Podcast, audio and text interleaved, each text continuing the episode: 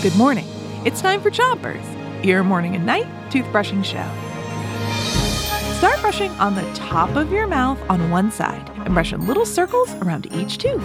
Three, two, one, brush.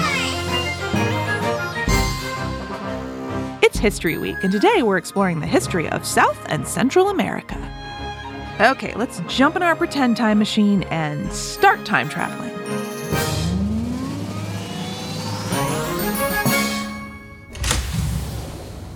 I've landed on a beautiful island.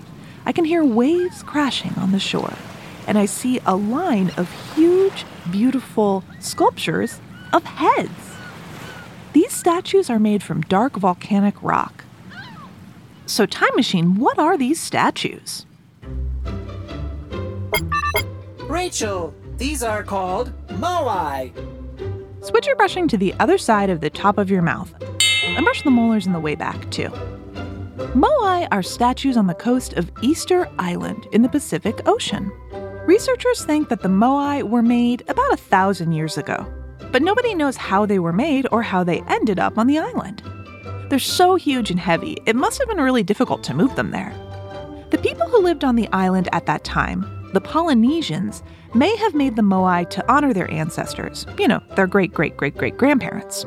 We don't know for sure, but what we do know is that the moai are masterpieces of creative genius. Switch your brushing to the bottom of your mouth, but don't brush too hard. Okay, here's our next time travel, and we are going even further back in time.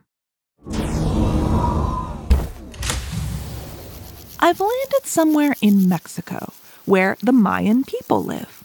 I'm in a workshop and I see a big sculpture. It's kind of like a disc, but it's made of stone.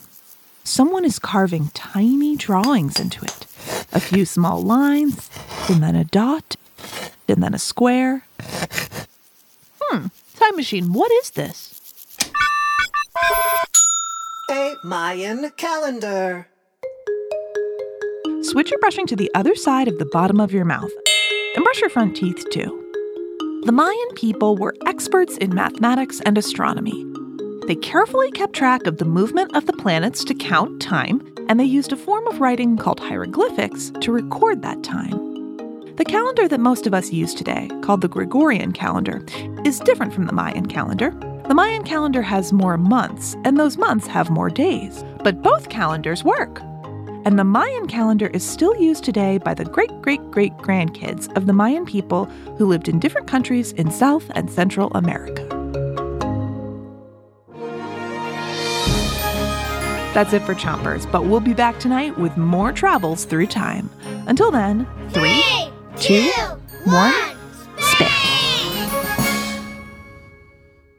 Chompers is a production of Gimlet Media.